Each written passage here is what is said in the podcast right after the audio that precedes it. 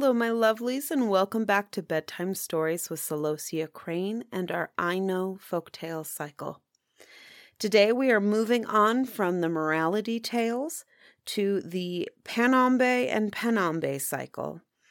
And today I am going to read you Panombé, Penombé, and the Weeping Foxes.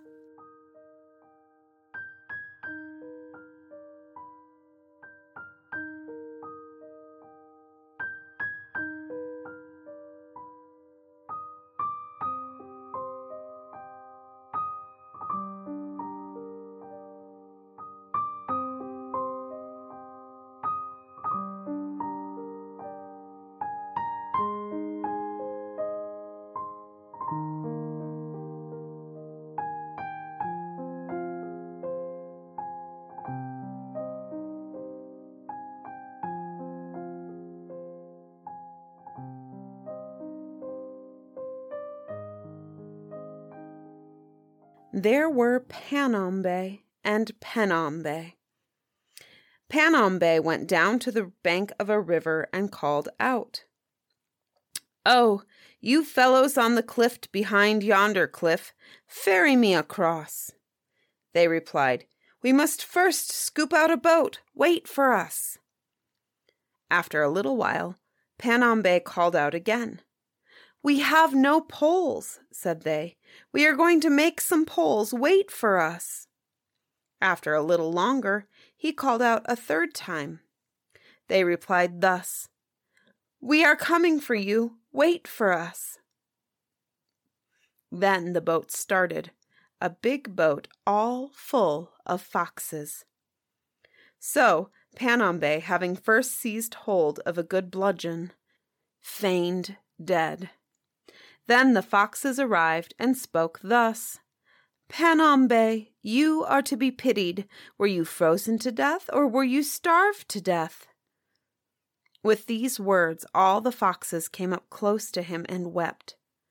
Thereupon, Panombé, brandishing his bludgeon, struck all the foxes and killed them. Only one fox did he let go, after breaking one of its legs. As for the rest, Having killed them all, he carried them home to his house and grew very rich by selling their flesh and their skins.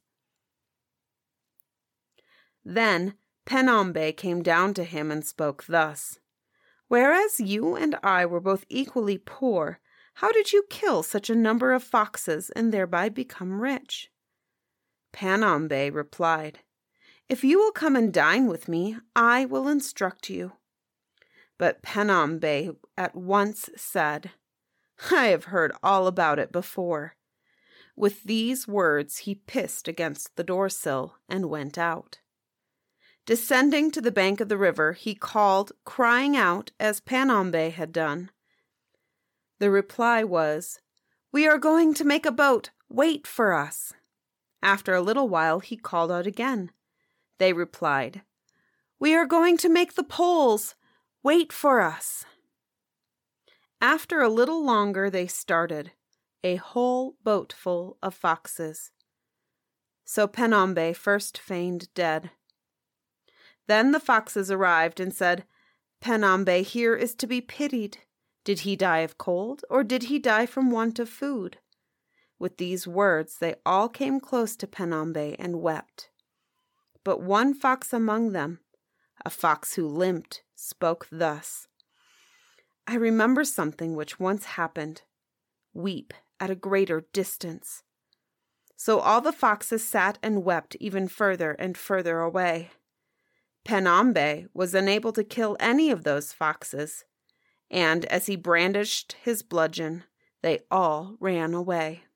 He did not catch a single one, and he himself died a miserable death. Literal translation told by Ishanashte, 23rd of July, 1886.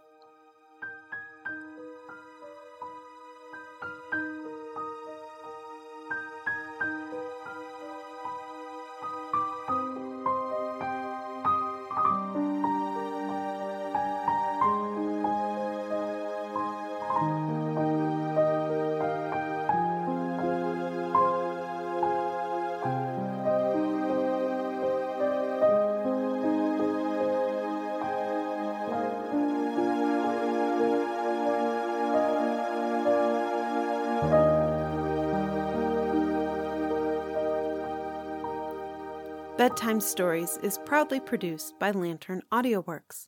To check out our other podcasts, including Brimstone and Old Bob, please visit our website, www.lanternaudioworks.com. If you enjoy this podcast and would like to connect with me further, you can find me on Instagram at Celosia Crane underscore author. Link is in the show notes.